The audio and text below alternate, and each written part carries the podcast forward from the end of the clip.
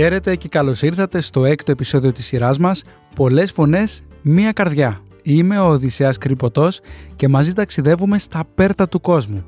Μιλάμε με Έλληνες της Διασποράς για την ελληνική γλώσσα και πολιτισμό, αλλά και για τις δυσκολίες που αντιμετωπίζουν οι ομογενείς. Σήμερα θα ταξιδέψουμε στην κεντρική Ευρώπη και συγκεκριμένα στην Ελβετία και την Αυστρία.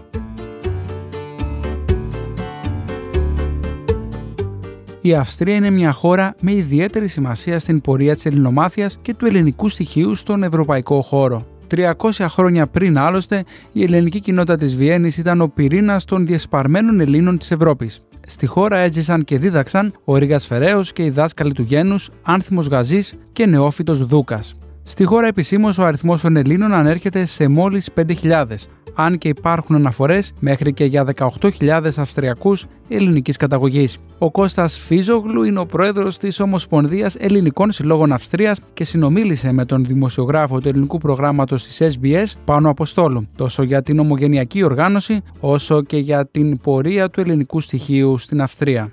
Η Ομοσπονδία ιδρύθηκε το 2004 είναι κάτι το οποίο προσπαθήσαμε εδώ και πάρα πολλά χρόνια να το κατορθώσουμε. Την ίδρυση δηλαδή μιας ομοσπονδίας η οποία συντονίζει το έργο των ελληνικών συλλόγων στην Αυστρία. Ποιος είναι ο αριθμός των ελληνικών συλλόγων της Αυστρίας σήμερα, Ελληνική καθαρή και μεικτή είναι γύρω στους 15. Στην Ομοσπονδία είναι μέλη 10 σύλλογοι. Τα 5 είναι τακτικά μέλη οι Έλληνες άρχισαν ήδη να έρχονται στους αιώνες της Λιζαδινή Αυτοκρατορίας, αλλά η εξάπλωση του ελληνισμού και η εγκατάσταση πολλών οικογενειών ε, γίνεται τον 18ο και τον 19ο αιώνα, όταν το εμπόριο μεταξύ της Οθωμανικής Αυτοκρατορίας και της Αυστρογγουρική Αυτοκρατορίας ενισχύθηκε και στην την περίοδο παίζουν οι Έλληνες έμποροι ένα πολύ σημαντικό ρόλο τόσο στο εμπόριο όσο και αργότερα στις εταιρείες οι οποίες ιδρύονται με την ε, εξάπλωση της βιομηχανίας και των τραπεζικών σημαντικών ε, άλλων ε, εταιριών. Ε, ιδρύονται λοιπόν και από Έλληνες τέτοιες εταιρείες, οι οποίες θα γίνουν ορισμένες από αυτές από τις μεγαλύτερες και πλουσιότερες στην αυτοκρατορία της Αυστρίας τότε. Ο ελληνισμός μετά είχε μια ιδιαίτερη θέση εδώ. Έπαιξε επίσης στην ίδρυση του νέου ελληνικού κράτους ένα ιδιαίτερο ρόλο, τόσο από την εποχή του Ρίγα Φερέα, όσο και αργότερα στην εποχή που είχε ιδρυθεί το, το ελληνικό κράτος. Πολλοί πλούσιοι Έλληνες από εδώ τόρισαν χρήματα, αλλά ε, έκτισαν και με δικά τους χρήματα κτίρια στην Ελλάδα, τόσο σχολεία όσο και ε, κρατικά κτίρια τα οποία ε, είναι μέχρι σήμερα στην Ελλάδα και παίζουν ένα ιδιαίτερο ρόλο στην πολιτιστική και στο ρόλο των γραμμάτων για την πατρίδα μας. Στην Αυστρία, λόγω του περιορισμένου αριθμού Ελλήνων, Είμαστε γύρω στις 5.000 συνολικά. Υπάρχουν ε, λίγα σχολεία. Το ένα από αυτά είναι η Ελληνική Εθνική Σχολή Βιέννης. Υπάρχει τα τελευταία 6, 7, 8 χρόνια μια εντονότερη κίνηση ε, Ελλήνων οι οποίοι θέλουν να βρουν την τύχη τους ε, εκτός της πατρίδας δυστυχώς. Συνολικά έχουν έρθει τα τελευταία 4-5 χρόνια σίγουρα 3-4 χιλιάδες ε, Έλληνες αλλά ο αριθμός αυτών που παρέμειναν εδώ είναι μπορώ να πω μεταξύ 500 και 1000.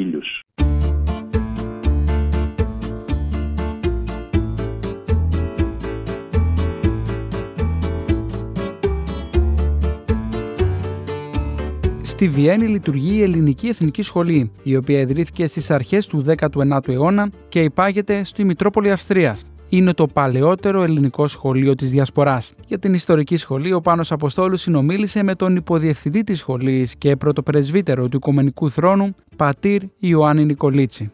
Η Ελληνική Εθνική Σχολή, όπου είναι το παλαιότερο εν λειτουργία εκπαιδευτικό ίδρυμα της ελληνικής διασποράς, ιδρύθηκε το 1801 επίσημα από την κοινότητα της Αγίας Τριάδος, την κοινότητα των κεσαροβασιλικών υπηκών των Ελλήνων εμπόρων εδώ στη Βιέννη και έλαβε σάρκα και οστά η επίσημη αίτηση το 1804 από τον αυτοκράτορα Φραγκίσκο τον Πρώτο που δε οι δάσκαλοι δίδαξαν στην Ελληνική Εθνική Σχολή Βιέννης να αναφέρουμε επιγραμματικά τον Νεόφυτο Δούκα, τον Άνθιμο Γαζή, δάσκαλοι του Γένους, τον ε, Εφρόνιο Παπαγιανούση, τον Γιώργιο Παπαευθυμίου, τον Ιώσυπο Μισιόδακα, τον Στέφανο Κομιτά, τον Κωνσταντίνο Κούμα, που ήταν έτσι άνθρωποι οι οποίοι σφράγισαν με την παρουσία τους την ε, πορεία του νεοελληνικού διαφωτισμού και ουσιαστικά έθεσαν με το έργο τους και με τα διδάγματά τους τα θεμέλια της προετοιμασίας του γένους για τον ξεσηκωμό και για την εθνική εθνεγερσία. Αναγνωρισμένο εκπαιδευτικό ίδρυμα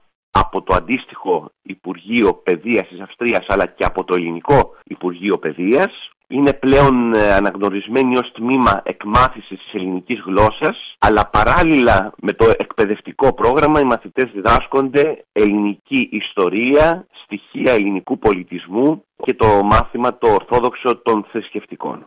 Οι μαθητές μας αυτή τη στιγμή είναι περίπου 350 παιδιά. Έχουμε νηπιαγωγείο, δημοτικό και γυμνάσιο λύκειο.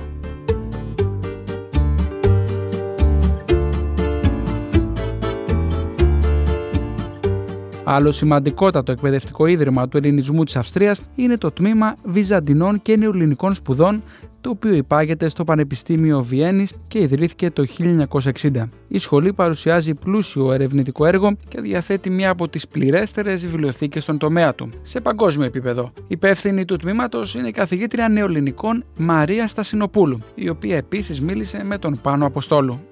Έχει ιδρυθεί το 1962. Η έδρα νεοελληνικών σπουδών προσθέθηκε το 1982 ο πρώτος κάτοχος της έδρας λεγόταν Gunnar Herring. Τα προγράμματα σπουδών που προσφέρει BA, Bachelor, ε, MA, Master και έχει και πρόγραμμα διδακτορικό. Θα έλεγα κατά μέσο όρο κάθε χρονιά γύρω στους 50 με 70 φοιτητές. Είναι ένα τμήμα πάρα πολύ ισχυρό στην έρευνα. Έχουμε μια από τις μεγαλύτερες βιβλιοθήκες του αντικειμένου με γύρω στους 45.000 τόμους. Όχι μόνο νέα ελληνικά, πιζαντινά και νέα ελληνικά.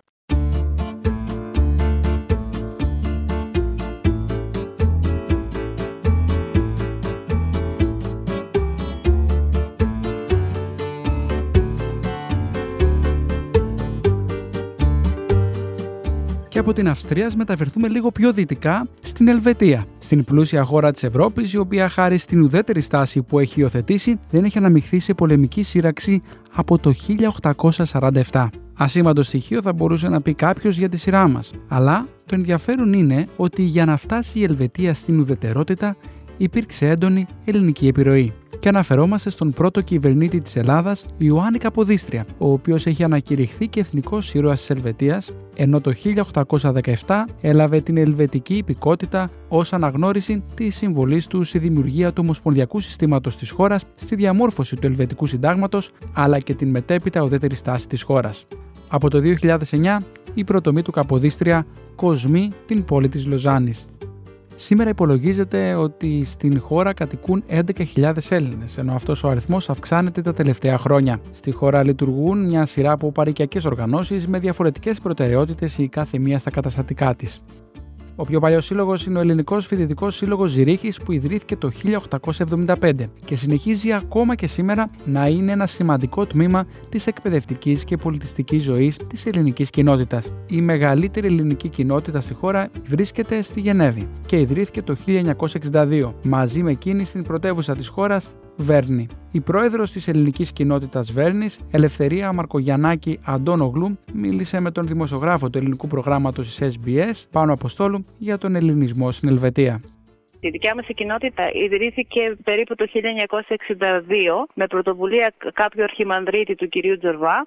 Στην αρχή ονομάστηκε Εκκλησιαστική Επιτροπή. Το μόνο μέλημά τους ήταν η Εκκλησία να γίνεται κάποια λειτουργία να μπορούν να μαζεύουν τον κόσμο. Και μετά 10 χρόνια αργότερα μετονομάστηκε η Ελληνική Κοινότητα Βέρνης. Οργανώθηκε καλύτερα μπορέσανε με τη βοήθεια της πρεσβείας τότε να βρουν τον κόσμο όλων και να στείλουν αλληλογραφία ώστε να μαζέψουν κάπου 190-196 νομίζω μέλη. Το 1972 έγινε το σχολείο και από τότε λειτουργεί κανονικά όλα τα χρόνια. Ποιες είναι οι κύριες δραστηριότητες της κοινότητάς σας στη διάρκεια του χρόνου, Καταρχήν, δεν έχουμε εδώ στη Βένια, δεν έχουμε Ορθόδοξη Εκκλησία. Μία φορά το μήνα το νοσοκομείο της πόλης μας παραχωρεί ένα παρεκκλήσι και έχουμε λειτουργία κάθε μήνα, μία φορά, μια Κυριακή. Αυτό είναι σημαντικό που κάνει η κοινότητα. Το δεύτερο είναι το σχολείο. Το σχολείο εδώ είναι μία φορά την εβδομάδα τρεις ώρες.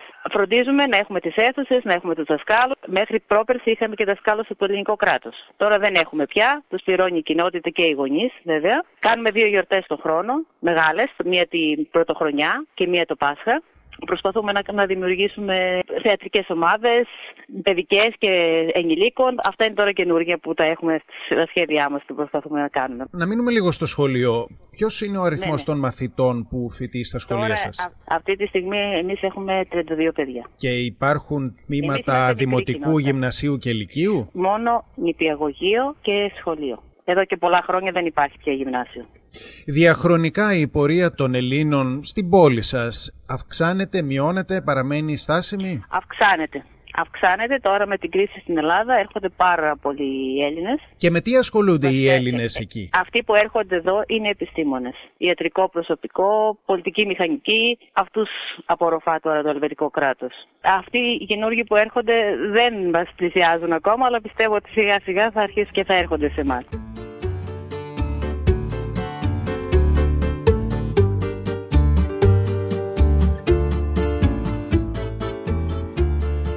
Και η Ελβετία λοιπόν έχει γίνει άλλη μια χώρα η οποία υποδέχθηκε τους λεγόμενους νεομετανάστες από την Ελλάδα της οικονομικής κρίσης. Ακούσαμε επίσης ότι οι περισσότεροι Έλληνες που φτάσαν στη χώρα είναι επιστήμονες και να τονίσουμε ότι οι Έλληνες έχουν μακρά ιστορία όσον αφορά την τριτοβάθμια εκπαίδευση στην Ελβετία.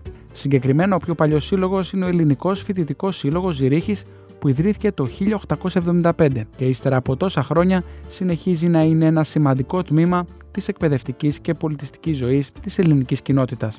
Στο δεύτερο μεγαλύτερο πανεπιστήμιο της χώρας, εκείνο της Γενέβης, λειτουργεί και το τμήμα νεοελληνικής γλώσσας και φιλολογίας. Για την ιστορική αυτή σχολή, μοναδική στην Ελβετία, μίλησε η χρονογράφος της Χιονία Πετρόφ στον Πάνο Αποστόλου η διδασκαλία των νέων ελληνικών στο Πανεπιστήμιο της Γενέβης δημιουργήθηκε το 1931 από μια δωρεά ενός γνωστού Έλληνα, ο Χρήστος Λαμπράκης, που είχε παντρευτεί μια Ελβετίδα από τη Γενέβη και ο ίδιος ήταν κοντά στους κύκλους των δημοτικιστών στην Ελλάδα τότε. Ήταν παιδαγωγός πολύ γνωστός τότε και έπρεπε να γυρίσει στην Ελλάδα με τη γυναίκα του όταν η ίδια πολύ νέα που ήταν μια Λεωνή Μονοάχ, πολύ γνωστή οικογένεια, πολύ πλούσια και αριστοκρατική οικογένεια της Γενέβης. Ο Λαμπράκης ετοιμαζόταν να γυρίσει στην Ελλάδα για να λάβει μια θέση σημαντική στο εκπαιδευτικό σύστημα της Ελλάδας και ε, τότε δυστυχώς πέθανε η νεαρή σύζυγός του. Ο ίδιος δεν άντεξε το, το θάνατο της αγαπημένης του και ε, ε, έδωσε τέλος τη ζωή του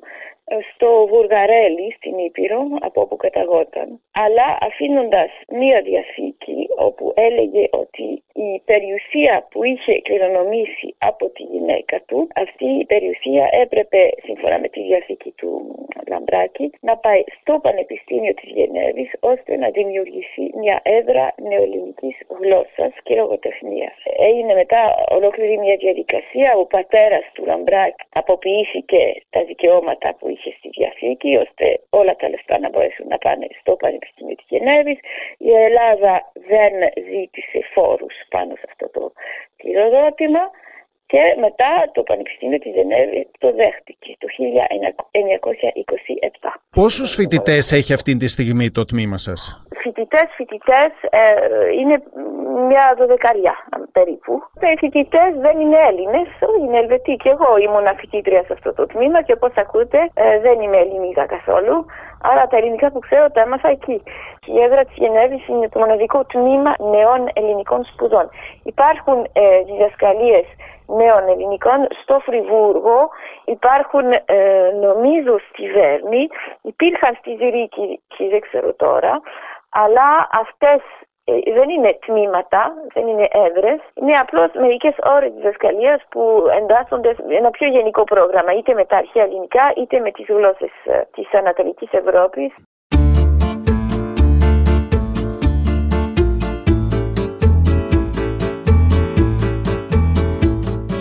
Μία πολύ ενδιαφέρουσα ιστορία λοιπόν από την κυρία Πετρόφ, η οποία αναδεικνύει και την μοναδική γενοδορία ομογενών για την διατήρηση της ελληνικής γλώσσας.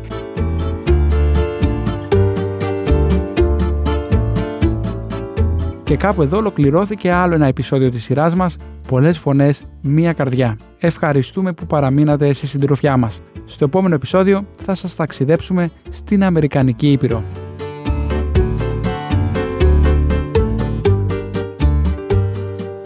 Μην ξεχάσετε να πείτε σε φίλους και γνωστούς για το πολλές φωνές μία καρδιά, να κάνετε εγγραφή μέσω της αγαπημένης σας εφαρμογής για podcast και να μας βαθμολογήσετε στο iTunes. Έτσι θα βοηθήσετε τις φωνές της διασποράς να φτάσουν σε περισσότερα αυτιά. Ευχαριστούμε και στο επανειδήν.